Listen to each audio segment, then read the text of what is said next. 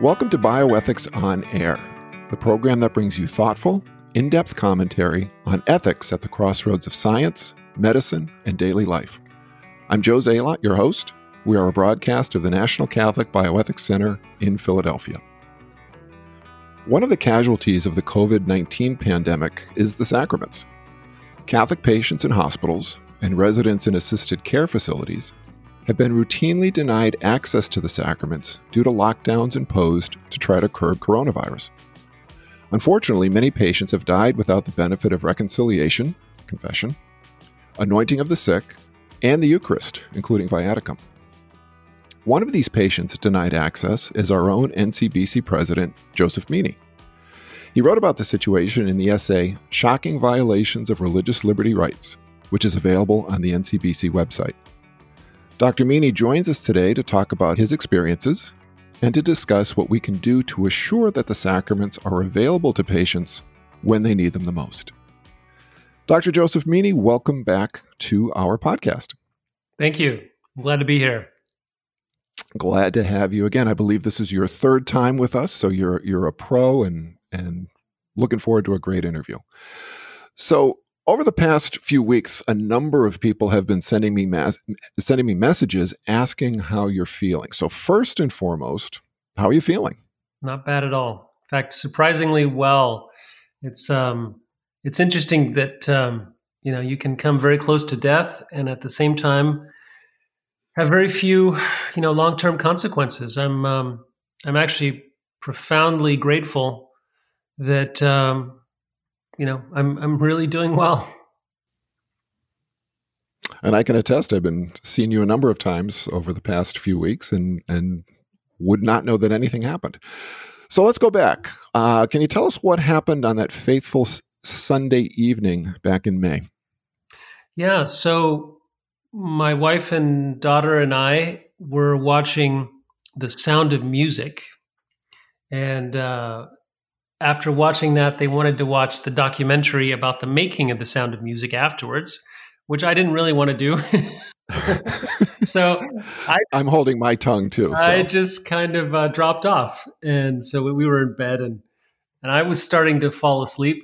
And my wife looked over at a certain point. She thought that I was sounding a little bit strange, and tried to nudge me back uh, into wakefulness. And then she realized that I was actually unconscious and something was up. So, you know, after trying to wake me up for a bit and not being successful, she called 911. And um, we had a, a, whole parade of people come into the house. The police actually uh, showed up first, which was interesting. And then I think after that, the fire department, and after that, the ambulance actually showed. But they were very very good and uh, it brought me back. They actually um, i was suffering from vtach ventricular tachycardia where your heart is is misfiring and can lead to unconsciousness and you know if it's prolonged enough can lead to death. But uh, responded pretty well to defibrillation. My heart started beating normally again but they were trying to figure out what had happened and what was going on. And they uh, took me to the hospital. I had another vtach episode there and so then they, you know, defibrillated me, but then they looked around uh, in my arteries, trying to figure out what was going on. And eventually, uh, it's kind of interesting because they they were asking my wife if there was any, you know, family history, things like that, and the um, the idea of Brugada syndrome came up, which is a disease that was pretty much developed, well, discovered in the in the 1990s, a genetic condition, and the um, the symptom of it generally is people die in their sleep. Um, so it's uh, you know they they have this kind of arrhythmia, fatal arrhythmia, and uh, if someone doesn't catch it and they don't you know defibrillate, you're in trouble. So the long and short of that was that they put in an implanted cardiac uh, defibrillator in my chest and tell me that I'm pretty much good to go. Um, that if I have these arrhythmias again, then I can get a shock from my defibrillator and, and be fine. But otherwise, you know, I'm not supposed to play full contact sports. Uh, I have to have a little um, little card to go through the the airport security, things like that. But but basically, I'm allowed to do any kind of exercise. I don't have a special diet. I'm on two really small medications that I'm supposed to take, and you know, have a new lease on life. So I'm I'm, I'm very grateful. So, were you diagnosed with Brugada syndrome? No. So the the problem with um, with Brugada, of course, is that it's a genetic disease. It's kind of difficult to to diagnose it unless you do a genetic test. Now they've scheduled me to do that, and I, am certainly very willing to do it because it would have implications for family members right. and and other people. I, I basically have the treatment already, um, one way or the other, and people can have Brugada without having the genetic markers. It seems so. It's it's one of those diseases that that has a genetic component, but you can also have it without the genetic component. I'm not exactly sure all the ins and outs of that, but it, it's something that's kind of difficult to diagnose, basically. Um, and um, really, the the sad thing is, it, it, seems to lead to a lot of unexplained deaths, particularly of young males uh, of of Asian origin. It seems like uh, it's much less common among women and much less common in, in, certain ethnic groups, but Asians in particular have have more of it. But I, I did have one cousin who died in his sleep, and uh, first cousin, so that kind of is a red flag. And I had another right. more distant cousin who died suddenly uh, while playing sports, and not exactly sure what happened there. Also, so you know, and, and then there's a there's a tendency of of some of my cousins to faint uh, which can be also a sign of it. So anyway, we will we will see. There's a, like a fifty percent chance that uh, the test will come back positive or negative. It's, it's very hard to to tell in advance, but right. But bottom line is, um, did your wife save your life that night? In all likelihood, she did. Yeah, uh, because uh, if if it goes completely untreated, you know, and the heart doesn't start beating normally again, uh, the misfiring essentially doesn't get enough oxygen to all your organs, and so you you slip into unconsciousness, and then after that, you can you can go all the way to death. So right. yeah, she she reacted quickly and and uh, decisively, and then of course you know modern modern medicine was was very effective. Uh, you know, more than fifty years ago, whatever, when defibrillators were invented, um, they, that is essentially the treatment. And uh, before those existed, they really couldn't do much. Right. Okay, so fast forward, you have been transported to the hospital, and your wife went to the hospital as well too. What response did she, your wife, what response did she receive when she requested that a priest come to the ICU to anoint you? Yeah, so that was very interesting. So, of course, it was it was chaotic, right? Because uh, it actually took the the ambulance people quite a bit of time to figure out what was going on and and you know to declare me safe for transport. they even had a, a, doctor come and see me in the house and say it was quite a while actually before they they interesting wasn't one of those things where they come they see you and they just load you in the ambulance and take off right. actually working on me for a while trying to figure out what was going on and i actually was conscious and and you know but i was a little confused i was having that's one of my memories i have very few memories of the incident but one of them is just trying to talk to the uh, the emts from the ambulance and wasn't quite sure what day it was, etc. But anyway, um, yeah. So then uh, they, you know, with all the different COVID nineteen restrictions, they took me to the hospital. Marie was not allowed to ride in the ambulance, but she was allowed to go to the emergency room. And one of our neighbors was very kind and and uh, took my daughter in so that Marie could go. And then she, so she arrived at the emergency room and asked how I was doing. At first, it seemed like I was doing okay and uh, and there was some reassuring news. Uh, but then afterwards, I had the second attack while I was there, and so then they were very, very concerned, not sure what was going to happen. Uh, if I was just, you know, my heart was giving out or, or what. And at that point, she was like, "Well, he needs a priest," and she asked for for a chaplain, and asked the hospital staff there if they could call one and you know made it very clear that it should be a priest. And then they told her mm-hmm. oh absolutely sure. Uh, and then called for a chaplain but the chaplain on duty ended up being a protestant layperson who came very kindly but obviously could not confer any catholic sacraments. So right. it was it was unfortunate. And then she tried to call uh, our parish and uh, reached one of the priests there who informed her that unfortunately he'd been denied access uh, on several occasions to that that hospital, which is a secular hospital, is that you know 15 minutes away from our house, not a Catholic hospital, and um, you know very good on the medical front, but on this whole COVID front, they've pretty much put into place a blanket policy of no visitors, right? And they include clergy in that blanket policy of no visitors. So, you know, chaplains who are on staff, they allow in, but apparently they had no Catholic priest as a chaplain on staff who could come and see me. So I was kind of up a creek there. Right. So obviously a priest didn't come when your wife requested.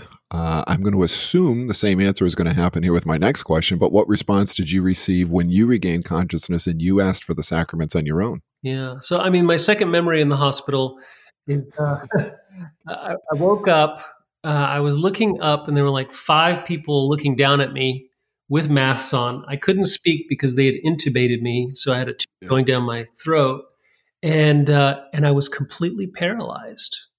So I couldn't move a muscle, which is a weird thing because I was completely conscious, but I couldn't move. I was like, "What's going on?" Uh, I learned afterwards that they they'd given me a paralytic uh, so that I wouldn't pull out all the different tubes because I had literally tubes everywhere down my throat and in both my arms and in my groin area, going up, uh, going up my uh, my arteries, etc. So, and then I was intubated and well, intubated, but I also had um, a catheter in. I mean, just tubes everywhere, and they were scared that I was going to, you know, convulse, pull them out, type of thing. Right. But I, um, I was able to sort of wiggle my toes, and then, well, that's a good sign. Yeah, and then after that, I could sort of like wiggle my head, and it was funny how you know you sort of regain control of your body slowly. But I managed to to signal to them that I was conscious. And then they, they started asking me questions, and I was able to nod yes or nod no, but I couldn't really say anything. So they were asking questions, and I was trying to answer yes or no. But uh, the next day, they extubated me. And so at that point, I was able to speak and I was able to start asking things. And one of the first things I asked for was a priest in the sacraments. And they said, Oh, well, we'll get you somebody. And then they sent me uh, a layman, Catholic layman, who was a chaplain there. And, you know, he brought me a prayer card and we prayed a little bit together, et cetera. But that was the extent of it. And I was saying, well, I really want to see a priest. Um, so later on that day, I received a call from a priest and we spoke a little bit on the phone. It was funny because uh, after they put the tube down my throat, uh, when they took it back out, I was incredibly sore. Like my my my throat was just really tough. I was having a hard time speaking, a kind of a raspy voice, etc. But anyway, I was able to speak and and, uh, talk to this priest, but he wasn't able to come out. So again, I felt, wow, gosh, I'm you know really alone here. And I got my phone back and I was able to speak to my wife, but I was also able to send out some emails and, and text. Yeah. And I remember I got an email from you that that day, and I, I remember emailing you back saying, "What are you doing?" Yeah. yeah, you know, it's it's incredibly boring to be just sitting there in bed and have nothing. Ah, it was it was yeah, yeah, pretty pretty nuts. But uh, yeah, so my wife wasn't able to visit. No one was able to visit. Uh, I mean, I had lots of visits, but they were all medical staff. Right. And I was able to discuss God and, and all kinds of interesting topics with the nurses and different, you know, other people coming in in the room, different doctors, but I wasn't able to get the sacraments. And that was just, ah, this is terrible. So I actually emailed Archbishop Chaput, who's the emeritus Archbishop of Philadelphia, and amazing about email. And so he wrote back to me like just immediately and said he would come if he could, but he was not allowed. Uh, and he had a priest secretary uh, who he was going to try and, and get in and, and, look into the situation. But uh, you know, uh, once again, they were kind of running into this this wall of uh, the blanket no admission of, of any visitors, anybody who wasn't on staff of the hospital. Uh, the one exception that I was told, and and the you know, thank God it never got there because I was I was improving so quickly. But they they did tell my wife that if I was passing, she would be allowed to come in and, and say goodbye. So it seems like they were they were willing to make one exception anyway uh, right. to that that rule, and but it was it was intensely frustrating um, because you know a lot of these staff members were very kind. You know, a lot of them were Catholic, uh, and and you know empathized, etc. But they had literally no control over this policy. Hmm. All right. So the title of the essay that you wrote, and this essay is available on our website. The title was "Shocking Violations of Religious Liberty Rights."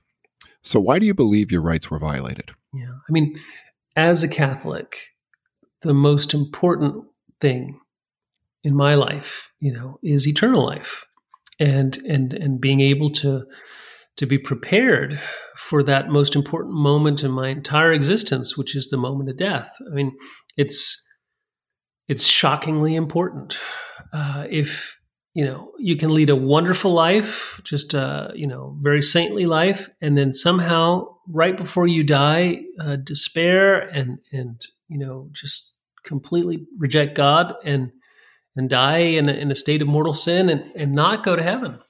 Or on the other hand, lead a horrible life, uh, you know, in, in, all kinds of bad ways and and and be in a, in a terrible state of sin, and yet at the last moment convert. You know, the famous deathbed conversion, and and you know maybe you're not going to go straight to heaven. You might have a, a little purgatorial twist there um, for quite a long time. But the point is, you know, you will be saved, and right. so receiving the sacraments, and particularly you know uh, reconciliation confession.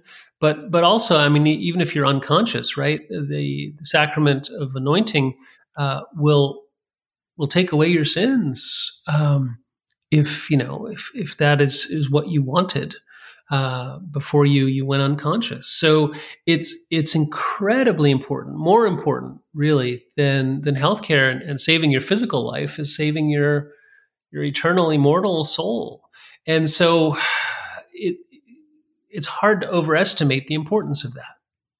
And it seemed to me like the the healthcare system, the secular healthcare system, was basically, you know, putting down a blanket policy and saying, "Look, uh, we have chaplains on staff. You know, chaplain is a chaplain.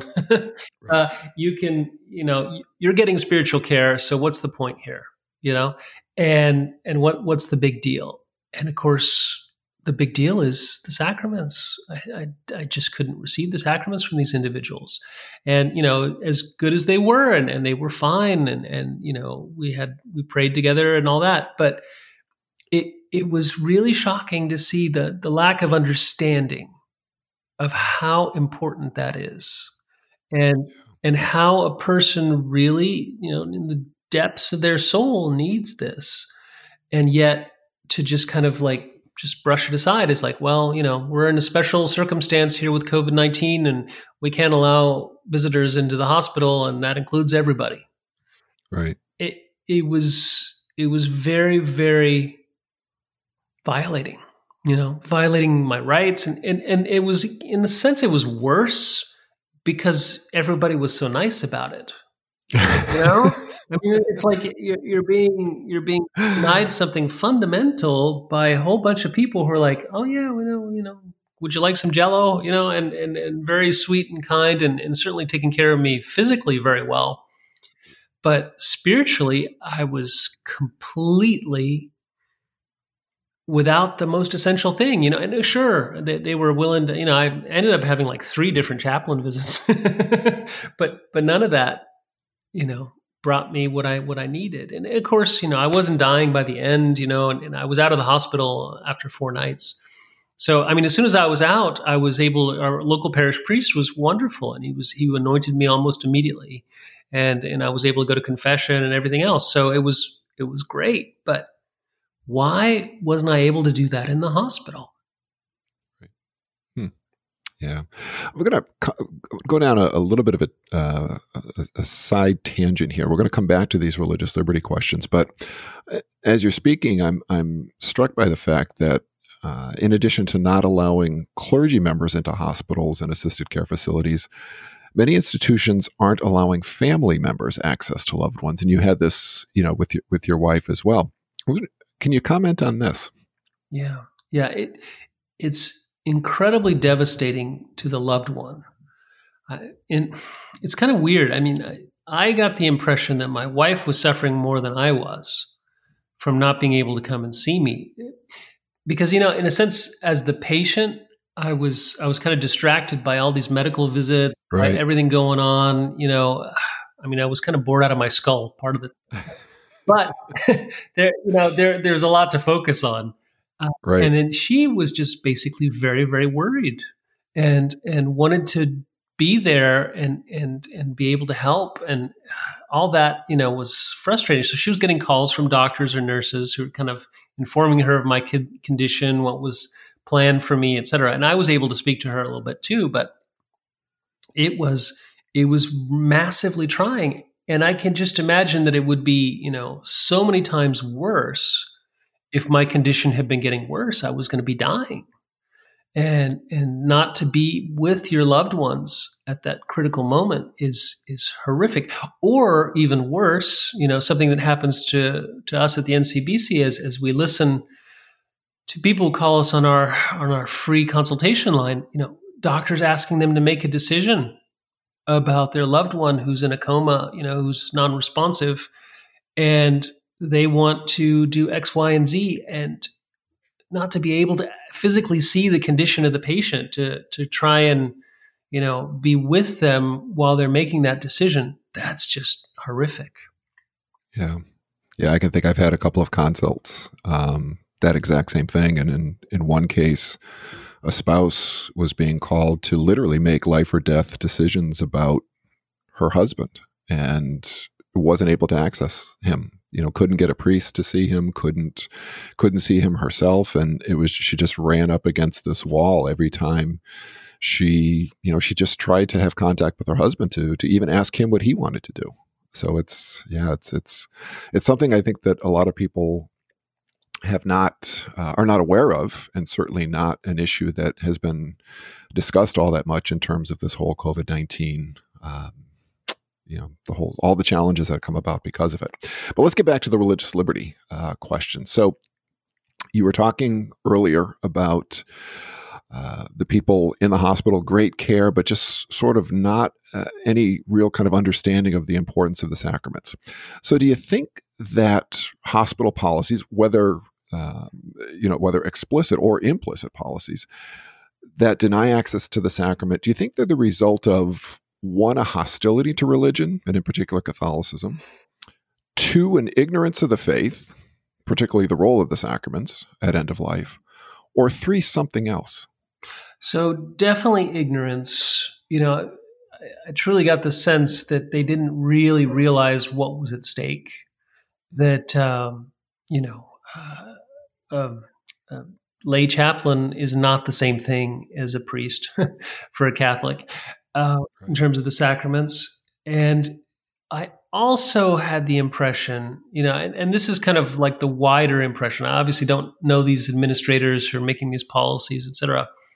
But the wider impression from the NCBC, from seeing how hospitals were reacting, how ethicists were speaking, et cetera, there, there was kind of like a very much defensive position, you know, like, wow, we're, we're in a crisis because we're in a crisis, we have to take, you know, these these really kind of radical positions. And are we going to run out of, you know, personal protective equipment? Uh, having having family members, having visitors of any kind, just complicates things. And you know, the only thing that we are called to do is to maximize the chances of saving this person's life. And the spiritual side, I think, is just kind of you know, seen as non-essential. I mean, one of the big problems that I've seen throughout this whole pandemic is this, you know, constant um, view that that religious practice and the spiritual side of things are non-essential. I mean, ridiculous things like, oh, well, you can't have a Catholic mass because you know that's dangerous, but right. you can have a liquor store that's open, as many right. people in a Walmart as you have in a church, yep. you know, uh, because well, that's essential. Really, and and even afterwards, uh, you know, when all these different protests started on the streets, now you had you know clergy and and and, and religious, etc taking part in these protests, which you know were violating the uh, the social distancing and everything that was said to be really essential. Well, no, this is really important, right? We have to pro- protest racism. Well, I mean, there really is literally nothing more important than the body and blood of Jesus Christ, the holy sacrifice of the Mass. So, uh, you know, there's like priorities that, that seem to be completely out of whack. Yeah, I don't disagree. And I'm, as again, as you were speaking, I was thinking back to some of my own experiences in Catholic healthcare and just you know the, the increasing numbers of providers who are not Catholic who come to the U.S. from other countries, other cultures, and this isn't a it's not necessarily a criticism of them, but they're not they're they're just not aware, and so this doesn't become something that's important. And same thing with administrators who come in who are not Catholic or um, you know are not you know who don't uh, you know faith isn't an important part of their life this the whole spiritual aspect of health i think does get lost. And, and i think that's probably uh, in part what you experienced during your hospital stay. Hmm. how do you respond though to those who would argue that a hospital no visitation policy is a good faith effort? It's even necessary to protect patients and healthcare workers from COVID 19. Right. I mean, so we studied this. Uh, and at the NCBC, we have a, a, very good document that one of our part time ethicists put together on access to the sacraments in time of pandemic. And the, the simple answer is you know, it's a little bit complicated, but it can be done. So you know you can you can train chaplains, you can train individuals in order to be safe and at the same time to, to have access to these patients. And so, and, and there's some wonderful examples. I mean, Cardinal Sean O'Malley of Boston, who's on our board, uh, but also Archbishop Naumann in Kansas City. Uh, in both places, they had priests who volunteered to you know learn all the safety precautions that need to be taken and you know modify the the administration of the sacraments in, in ways that would make it safe so not reusing the oils you know etc mm-hmm. and they were able to confer the sacrament on hundreds and thousands of, of patients who were dying or who were severely ill and and to you know make this a reality in in a safe way but uh, such an essential aid uh, and comfort to all these different families is possible. And and it, we have the proof of it. You know there was even like an article in the new york times pointing out how the families were so incredibly thankful in boston. Right. and cardinal o'malley told me he really really had to fight to get these priests access into some of these hospitals that were you know were holding on to this blanket no visitor policy and and they did not want to allow access because they were scared for one reason or another or, or just generally didn't think it was practical. The point is, when something is important, you can usually find a way to do it. Uh, it's it's some some form of laziness, you know, or or kind of uh, lack of imagination when people just say no, nope, sorry, can't do it. There's you know we're we're laying down this policy, this rule, and and no exceptions. Because if we start having exceptions, then we won't be able to, you know, to to find a way around that, et cetera. In a sense, it's just being very simplistic and and discriminatory in in a very significant way. So, yeah, it, to to me, it was I think a more than more than like an anti-Catholic mindset it was more of like you know a secular lack of imagination secular kind of laziness where they just don't want to have to think outside the box how to to really really serve their patients uh, with something that is so essential. Right. This question may be similar to the one you just answered but i am going to ask it. How do you suggest that we balance access to the sacraments which is a as you will say, and I agree with you, a religious liberty right. How do we balance that with the patients and the and the healthcare um, providers' right to a safe environment? Sure. I mean, uh, and and there was a lot of concern about that. You know, in the beginning, they weren't sure if they were going to have enough personal protective equipment, even for the healthcare providers. And so I can I can understand a certain amount of trepidation there, et cetera. At the same time, uh, you know, priests can can do this and and have been able to do this. So it just seems to me that um, it's not rocket science. You know, they, they were able to train up these priests in in a, in a short amount of time to do this. Right. Excuse me, but there, yeah, there was a certain sense of of lack of prioritization. So I understand wanting to keep healthcare workers safe, keeping you know individuals safe uh, outside, you know, and also healthcare workers' families, etc. And that should be a high priority. But that doesn't mean that other things can't be just as high or even higher priority because in a sense, you know, healthcare should be about the patient. Um, if a person is a healthcare worker, they, you know, in the Hippocratic tradition, uh, for doctors, but also nurses and other other persons, they are at the service. You know, what is best for this patient? and and how can they help this patient and you know and the first principle is do no harm well preventing an individual from having access to the sacraments when they desperately want it and desperately need it is is doing them great deal of spiritual harm so it since it's you know expanding the scope expanding the vision just to understand what's going on and it's it's not just a question of the physical well-being of of either the healthcare workers or the patients, but going beyond that, you know, to body, soul.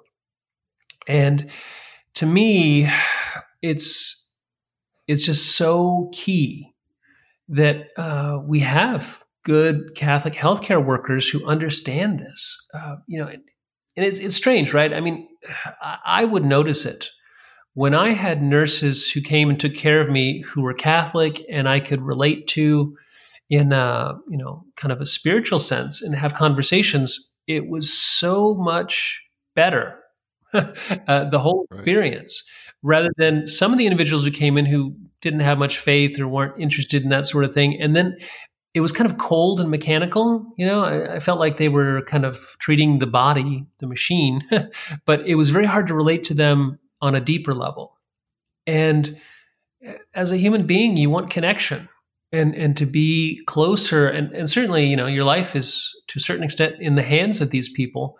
You want to to have a real sense that wow they're they're taking care of me. You know they, they i can trust these people. We we have a real bond and if you're sort of just being treated as you know well a, a pile of organs you know don't need to be checked and and double checked and triple checked and you know, checked at 3 a.m. in the morning, which I never understood, um, then it's it's dehumanizing, and it it really goes against this dignity of the human person.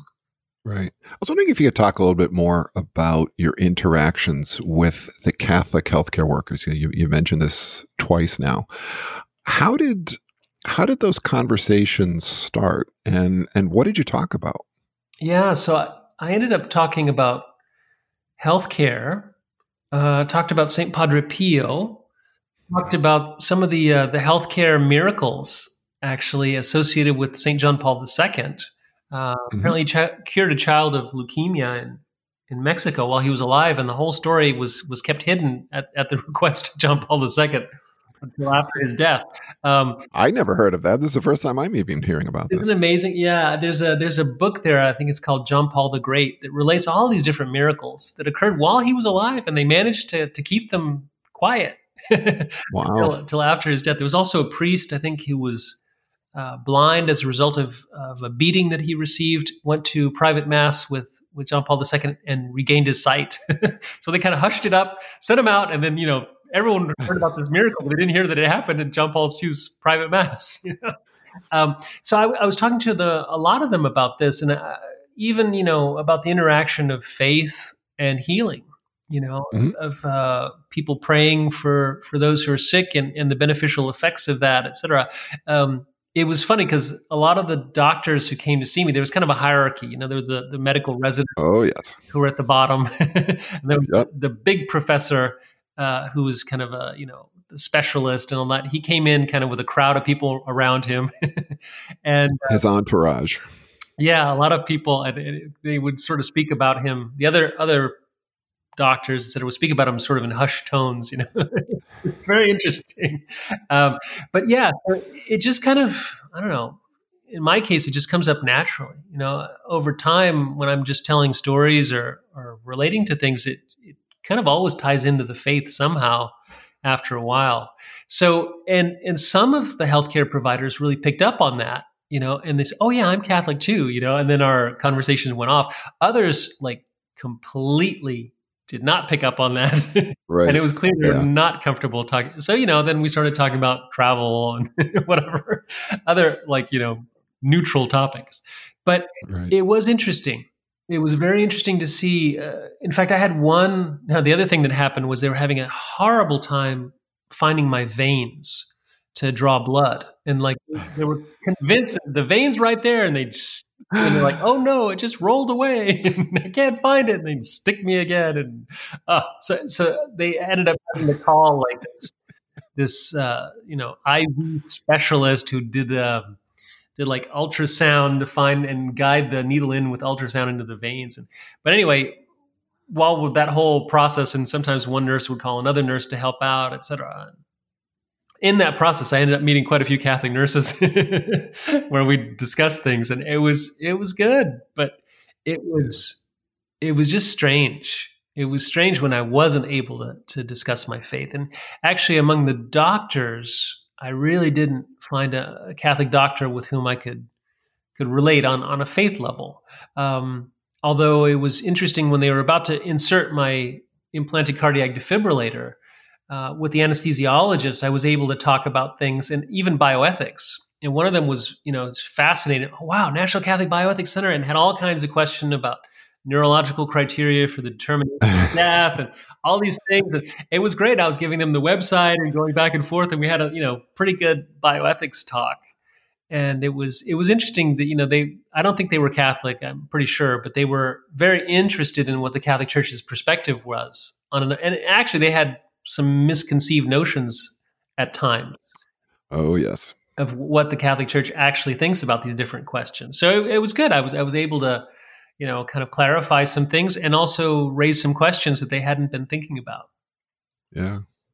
Interesting. Yeah, I've had a few experiences of of my own in that area. It, it's really quite fascinating. Anyway, all right. So getting back to the question of access to the sacraments. So again, we mentioned this a little bit earlier, but how has the NCBC responded to this situation, both in its uh, in its consults and what is it planning to do about this issue moving forward? Yeah. So in a way, I kind of feel it was it was rather providential that it happened to me because you know I saw this as an important issue. The NCBC had already issued this document and passed it on to the USCCB, to the Catholic bishops, etc., about access to the sacraments, and, and we certainly talked about it. But you know, it's it's one thing to discuss something in a theoretical way or something happened to someone else, and another thing to kind of give your own witness. And you know, just because of of being president of the NCBC, I'm on these different committees: uh, the healthcare subcommittee of the doctrine committee the U.S. Catholic bishops, the pro life committee. Uh, a lot of people were just alerted to this fact of what had happened to me simply by the you know the the uh, grapevine going out asking for prayers. I had prayers coming in for me from all over the world. Oh, yeah. It was so oh, beautiful, yeah. and you know I wasn't able to access the sacraments, but tons of masses were offered for me and rosaries and everything. It was it was truly humbling. I was I was so so touched by that, but I was able to bring it up, you know, at the highest levels uh, of the USCCB. And, you know, with the board members, we have several U.S. cardinals on our board, uh, mm-hmm. archbishops, et cetera. And, you know, there there is a, a real will to make this a priority of the Catholic bishops. So, you know, letters going out to the U.S. different U.S. Catholic, all the U.S. Catholic bishops about this COVID nineteen and, and, the different ethical problems that have arisen because of that. Uh, also, you know, getting in touch with the Office of Civil Rights of Health and Human Services. We just had in February uh, Roger Severino, who's in charge of that Office of Civil Rights, uh, speak at our, our, workshop for bishops in Dallas. Yes, he did. And yep, he, he did. He was very, very, you know, open and in fact requesting that uh, that any kind of violations of religious liberty be brought to his attention, and he wanted to to deal with this in a, in a very serious and, and systematic way uh, through his his high position. So he was informed, and uh, you know, so through government channels, et cetera. And I, I've been working uh, as well to uh, to you know tell the Catholic Health Association and, and different other groups that can, can inform hospitals. But of course, I think the problem is is exponentially greater in secular hospitals than it is in Catholic hospitals. I mean, you know, thank God it's a difference between Catholic healthcare and secular healthcare, right? Most Catholic hospitals either have a priest on staff as a chaplain or they have a lot of priests that that are you know accredited to their hospital and allowed to come in. Uh, I, I, don't really see a lack of access uh, to a priest being a, a, big problem in Catholic hospitals, as it apparently is in, in many of the secular hospitals. Now, there's a difference with nursing homes, and and I was told by one bishop that they had a, a real problem with the Catholic nursing home where patients were dying without the sacraments and they were not allowing visitors, not allowing priests in, even though it was a Catholic nursing home. So, you know, I'm not saying the situation is perfect, but it's certainly much better, and and it, it needs to be addressed. I mean, everybody needs to be aware of this issue. Right, right. Earlier on, you you talked about uh, Cardinal O'Malley in Boston and Archbishop Naumann in Kansas City, Kansas. Do you have any information about how other Catholic dioceses have addressed this issue of access to the sacraments? Yeah, only anecdotally. So uh, it seems to me that it, it's been very, very kind of unplanned.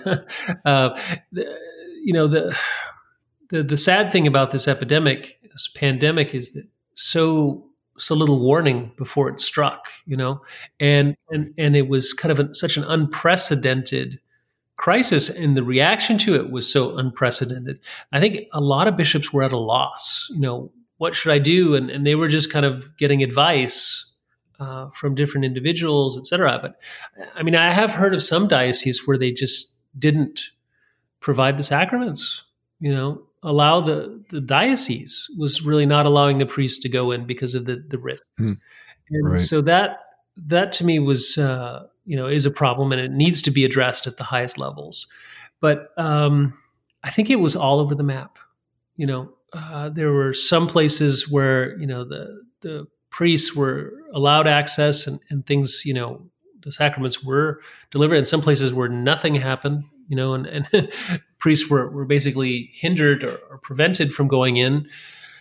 And then uh, there's probably some some some element in the middle of there, you know, where some some hospitals allowed and others didn't, and uh, you know, it, seems to me like it was very piecemeal, a little bit like you know the way all the different states reacted to the, the pandemic in different ways as well. Yeah. So as we look to the to the lessons learned from the COVID nineteen pandemic, is access to the sacraments an issue that the bishops should deal with individually within their own diocese? Or do you think it's something that the, the U.S. bishops as a whole, the USCCB, the U.S. Conference of Catholic Bishops, is this something that they should address on the national level? Yeah, I think both. Both. Uh, you know, there's no substitute for your local bishop. Um, and, you know, a bishop's conference does not have the authority to make decisions in individual dioceses. However, however, um, they do have a lot of a, a, good role, I think, in terms of providing guidance, in terms of providing kind of unified voice of you know what the church teaches. Uh, there, there's a lot of you know complicated, difficult decisions that a, that a bishop needs to make, and and to be able to provide him with resources and and and good reasoning on these issues is very important. So I don't think the USCCB should be, you know, dictating exactly what's going to happen. And there are different situations in, in, in different dioceses, but but the principles, right? What are the Catholic principles that a, that a bishop should be drawing on in order to do his duty, right, in order to be the the shepherd for his diocese. So I think it's it's both and really. Uh, there needs to be a lot of guidance and a lot of you know resources provided at, at the national level, and and then the local bishops need to really understand what is going on and, and prioritize what is going on, uh, the important things in their diocese, so that they can make the right pastoral choices. What final words of wisdom do you have for our listeners today? Hmm. Well, certainly be prepared. Uh, I was I was completely taken by surprise. Uh, As were we. Yes, I mean, you know, uh, I don't know. I mean, I felt extraordinarily healthy in the prime of life, you know, all that kind of good stuff, and and the idea that I, I came very close to meeting my maker. Um, I had this sense of, wow, you know, I, I really could have been better prepared and and you know it's it is true that for most of us we will die as we have lived right?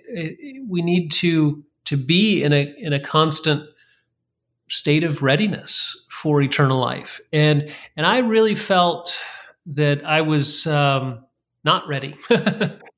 And, uh, there are a lot of things that you know I wish I had done and uh, and and better you know done better as well. And so to me it was it was a massive wake up call. You know that wow you know one does have to to live one's life in view of eternal life and that that can happen at any moment so you know memento mori right remember that you will die it's not it's not something that should be morbid or you know something that is kind of preventing you from enjoying your life but at the same time it's it's putting a proper priority on things you know and a lot of the saints uh, i was just reading a quotation by saint john vianney the, the curé d'Ars and he was saying you know wow uh, some of the saints began very badly but they ended really well and we have all begun badly. you could just say that. I have blanket wise, uh, but you know, it's within our power to end well, and it's you know, the, time to begin is now. We don't we don't know how much time we have left, and you know, we we know what the average lifespan is, but that is an average. Some of us are going to go early, some of us are going to go later, and we have no real way of knowing. So it's it's a priority. We have to to think about you know what kind of state is our soul in? What, what kind of you know person am I? What, what, am I doing right now? And, and, you know I can tell you I've been hugging my daughter more, uh, and generally generally trying to be uh, a better person in view of you know eternal life. And it's good. It's good. It's um it's really amazing when when my daughter was born uh, I had this just flood of, of love and feeling, and you know, wanted to make the world a better place for her.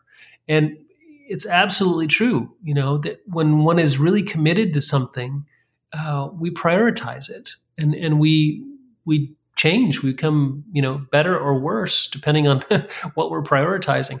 But if if eternal life is real for us, if if it's something that is is waiting for us, and and and we don't know when it's going to begin in terms of the, the time of death.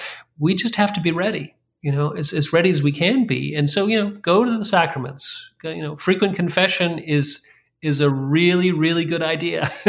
I can't emphasize that enough. Um, and and just generally to to have this consciousness, you know, about the importance of our activities. I mean, what we do in this world resonates uh, eternally. I mean, there's some individuals who uh, you know had near death experiences came back and one of the things that really struck me was a person who said i didn't realize how even like small actions had such an eternal impact you know in terms of impacting other people and, and, and the, the kind of kind of world that we create all of us even by our ordinary actions. So it, it's important. What we do here is important. Preparing for eternal life is important. Dr. Joseph Meaney, thank you for your time today. Hey, thank you. For more information on this topic and other bioethical issues, visit our website, ncbcenter.org, and subscribe to our publications, Ethics and Medics and the National Catholic Bioethics Quarterly. The views expressed on Bioethics on Air are not necessarily those of the National Catholic Bioethics Center. If you have comments or questions about this or any of our podcasts, or if you have suggestions for future topics, please contact me, your host, Joe Zalot, at jzalot at ncbcenter.org. For archived editions of our podcasts, please go to our website, hover on the Blogs and Podcasts button, and then click Bioethics on Air. Finally, please remember that the NCBC has a 24 hour consultation service. You can contact us by phone at 215 877 2660 or by going to our website, again, ncbcenter.org, and clicking on Ask a Question. Thank you for listening today, and may God's peace be with you.